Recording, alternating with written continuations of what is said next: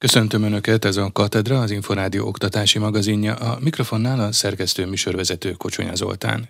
Múlt év végéig kaptak haladékot a beoltatlan tanárok, hogy felvegyék a vakcinát. Herceg Zsolt kérdezte Horváth Pétert, a Nemzeti Pedagógus Kar elnökét. A első mérés utáni nagyjából 10%-os oltatlan pedagógus létszám szerencsére azért december elejétől kezdve elkezdett picit csökkenni, körülbelül a fele pedagógus beoltatta magát a 10%-nak. Ezt egyébként konkrétan a saját iskolámból is meg tudom erősíteni, ahol összesen hat olyan pedagógus volt, aki nem oltatta be magát december elejéig, és utána aztán mégis hárman meggondolták magukat, és így valóban nálunk is ez az oltatlanoknak az 50%-a ment el. Ez nyilván egy picit már enyhít a helyzeten, és ahol azért ennél lényegesen rosszabb arányok vannak, ott azért nehéz évkezdésre lehet számítani. Az 5% vagy a 10% az hány tanárt jelent? Állami fenntartásban egy százezres létszámról tudunk beszélni, tehát azért az 5% az még mindig azért 5000-es nagyságrendet jelent a feladatellátást tekintve, évbe, ami tényleg azt gondolom, hogy nagyon sok. Én nagyon remélem, hogy még páran meg fogják gondolni magukat. Ugye kijött közben egy pici rendelet módosítás, hogy méltányossági kérelmet miniszter úrhoz kell benyújtani. Pontosabban nincs meghatározva, hogy mire adhat miniszter úr mentesítést, de lehetséges, hogy vannak olyan esetek, azon néhány egészségügyi kivétel eltekintve, amelyek még méltányolandók. Lehet, hogy ez is még emeli azoknak a számát, akik január 3-án meg tudják kezdeni iskolákban, óvodákban a feladatellátást. De akinek nem egészségügyi oka van arra, hogy nem oltatja be magát, az milyen méltányolható okot tud felhozni? Például, hogy nincs, aki helyettesítse? Én a szövegből nem tudok levonni más következtetést. Nem készült el egy olyan lista, hogy mi az a méltányolható ok. Nyilván, hogyha egy ilyen belejátszott, akkor valószínűleg minden egyes pedagógus mentesítést kapna. Ez pedig nem hiszem, hogy így lesz. Tehát nem szeretnék senkit se abba az illúzióba ringatni, hogy adja be azzal, hogy mondjuk ha nem lesz ott, akkor matematika csoportokat kell összevonni. Nem hiszem, hogy ilyenre a miniszter úr engedélyt adna. Nem tudom, hogy milyen egyéb szempontok játszottak, de ez az egy az, ami talán szerintem megfontolandó lehet. Nyilván nem mindegy, hogy egy tanári karból egy ember esik ki, azért mert beoltatlan, és nem is hajlandó beoltatni magát, vagy rögtön hat, vagy tíz. Ilyen szempontból okozhat ez néhány gócpontban, hogy fogalmazunk így, nagy problémát, ugye? Így igaz. A statisztikai adatok mindig magyarázhatók különböző féleképpen. Az egyes iskolák helyzete, vagy egyes óvodák helyzete lehet a fontos, mégpedig hát nyilván ott, ahol többen esnek ki, ott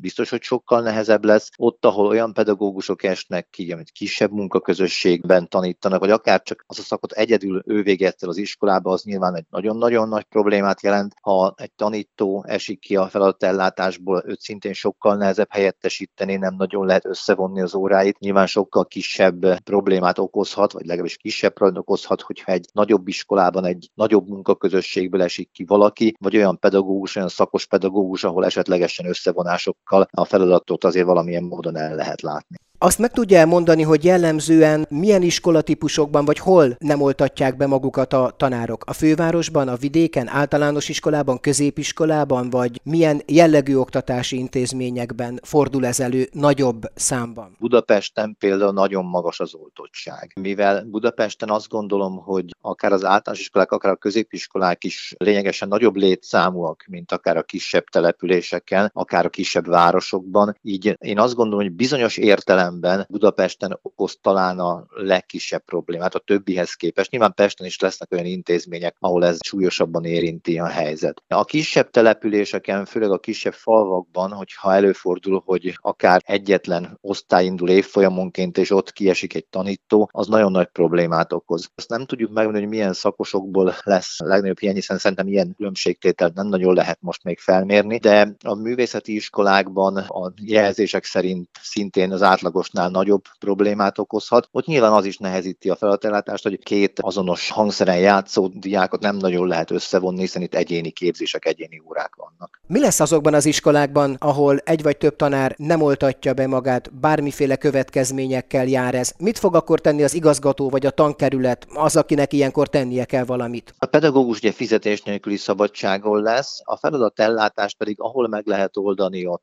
munká bizonyos átszervezésével, esetlegesen akár új tantárgyfelosztás elkészítésével, csoportok összevonásával, vagy még az is elképzelhető, nem tudom, hogy vannak-e ilyen tervek, hogy olyan iskolákból, ahol nem lesz nagyon hiányzó, pedagógusok közeli iskolába esetleg át is tanítanak, hiszen a fenntartó közös, egy városban ugyanaz a fenntartója az állami általános iskoláknak, tehát akár még egy ilyen fajta átszervezést is lehetségesnek tartok, amennyiben megkívánja a helyzet.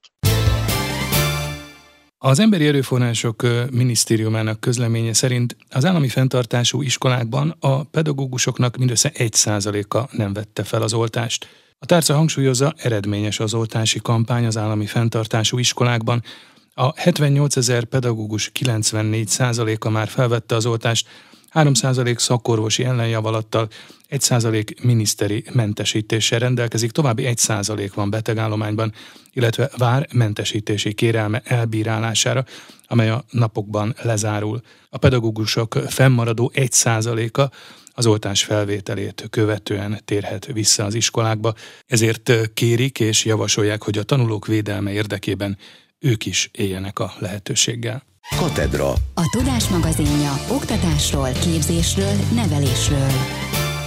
A számok azt mutatják, hogy a kötelező 6 éves kori beiskolázás nyomán 12%-kal emelkedett az elsősök aránya a 2020-21-es tanévben. Az előző évhez képest több mint másfélszeresére emelkedett a szülők által kért évismétlések száma is. Szakemberek úgy vélik, az iskola érettség korán sem pusztán a kortól függ, Tatár Tíme összefoglalója következik. Míg korábban az óvoda szakmai véleménye számított, 2020. január 1 -e óta az Oktatási Hivatal dönti el, hogy a hatodik életévét betöltött gyermek maradhat-e még egy évet az óvodában. A kötelező hat éves beiskolázás hatására 11 ezerrel több elsős iratkozott be a 2020-21-es tanévre. Az év végén 1,6-szer több volt a szülők által kért évismétlések száma. Az Egri Eszterházi Károly Egyetem Neveléstudományi Intézet Intézetének igazgatója Virág Irén egy korábbi interjúban kiemelte, nem akkor a mérvadó a gyerek egyéni érettségétől függ, hogy mennyire iskola érett. A szülőknek mindenképpen az első és a legfontosabb, ami javasolni lehet, hogy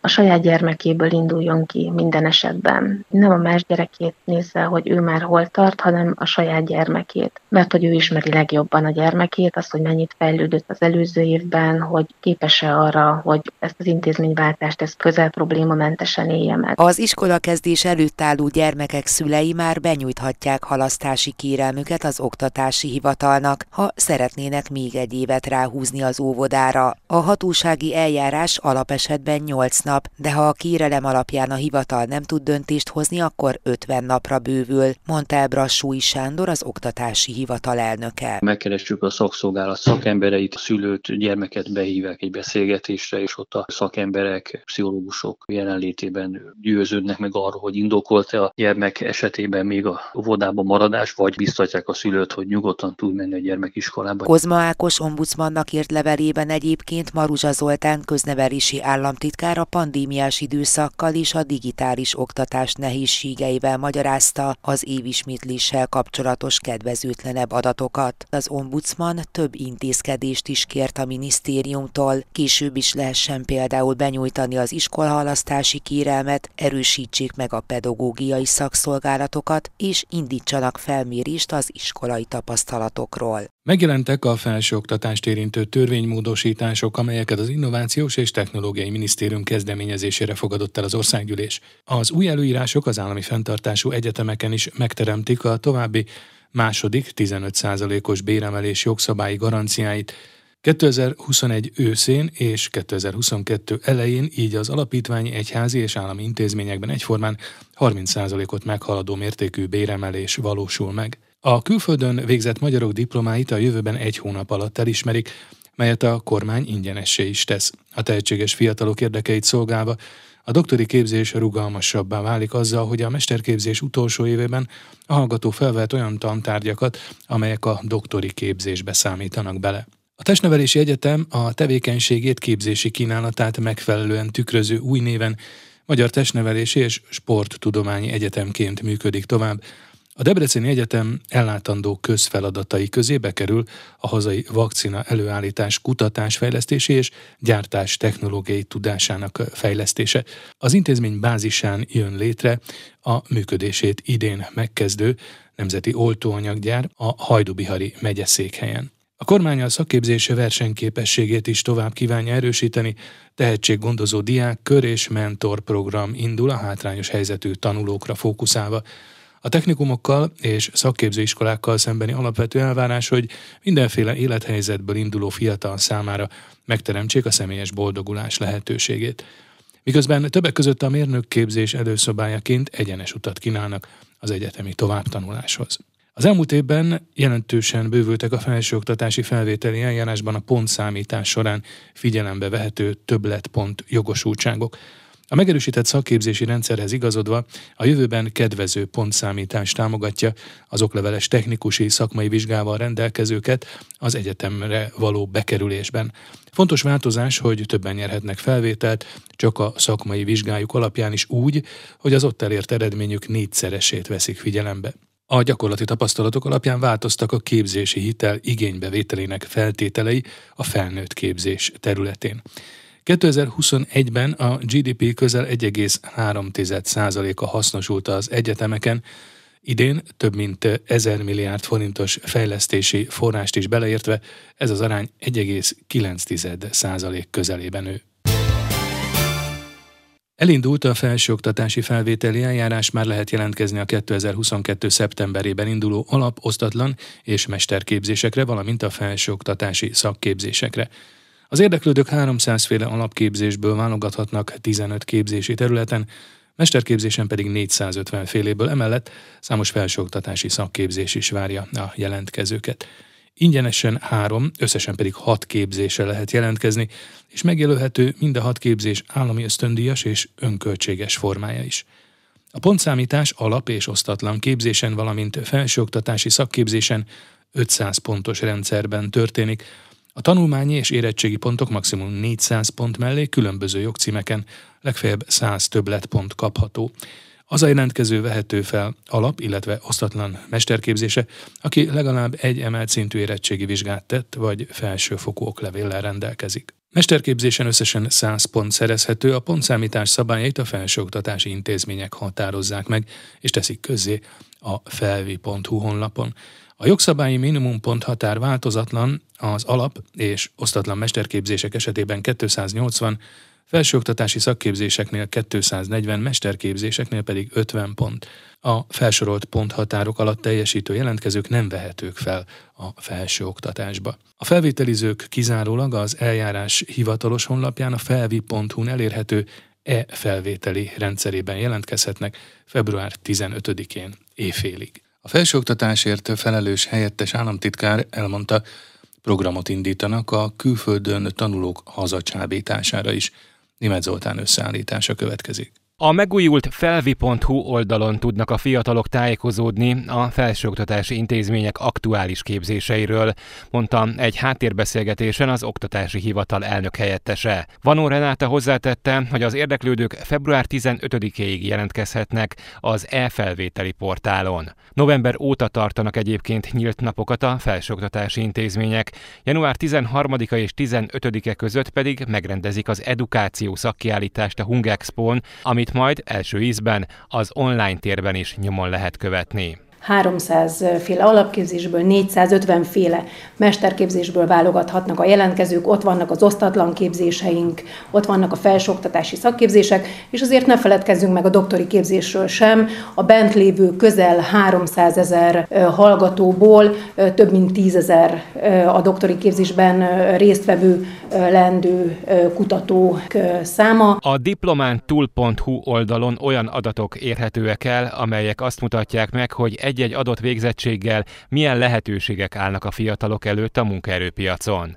Azaz egyebek mellett, hogy például milyen fizetésre számíthatnak. A háttérbeszélgetésen elhangzott, hogy a hallgatók 70%-a modellváltott intézménybe jár, és vélelmezhetően jelentkezik is majd. A felsőoktatásban pedig a hallgatók 15%-a külföldi. Ugye mind a külföldön élő jelentkezők vonatkozásában, mind pedig a Magyarországon élő jelentkezők vonatkozásában kínálják az egyetemek teljes képzésüket angol vagy német nyelven, mint egy 130 teljes képzés kerül meghirdetésre angol nyelven és német nyelven is számos.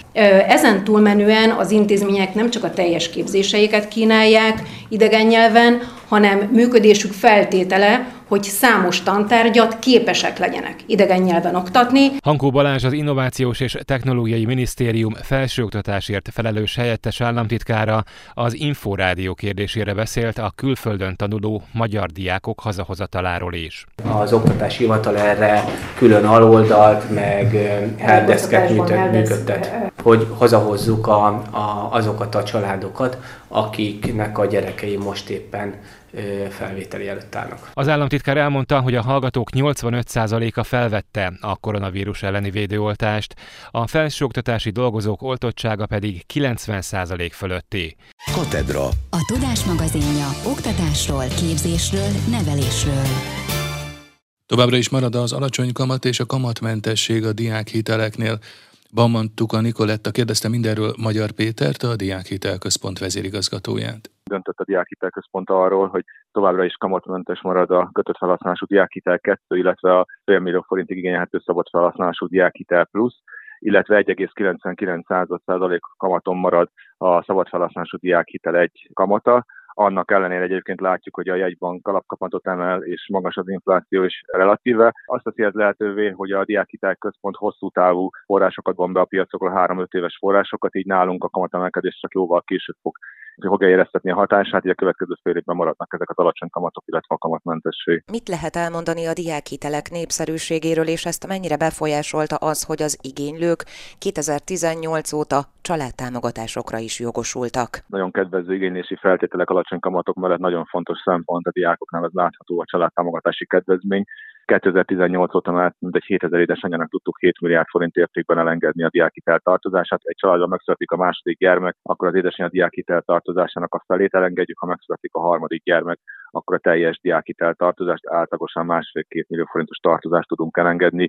Úgyhogy ez összességében azt eredményezi, hogy egyre népszerűek a diákhitelek. A diákhitel plusz, amely októbertől újra elérhető, töretlen népszerűségnek örvend, mint egy tízezeren vették már ebben a fél évben igénybe, és a diákhitel egynek is emelkedik az igénylési száma. A kötött felhasználású diákhitel kettőt pedig már minden harmadik költségtéteses hallgató igénybe veszi, tehát azt látjuk, hogy egyre több diák is a családjuk ismeri fel, hogy ez már-már inkább egy támogatás, sem mint egy klasszikus értelemben vett hitel. Mekkora összegeket lehet igényelni az egyes diákhitel típusokban?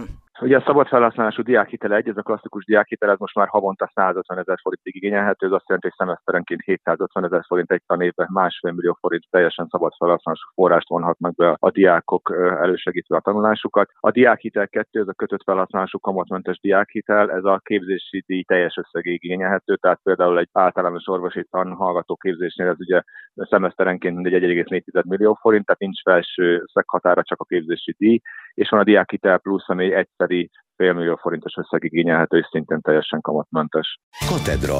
A Tudás magazinja oktatásról, képzésről, nevelésről.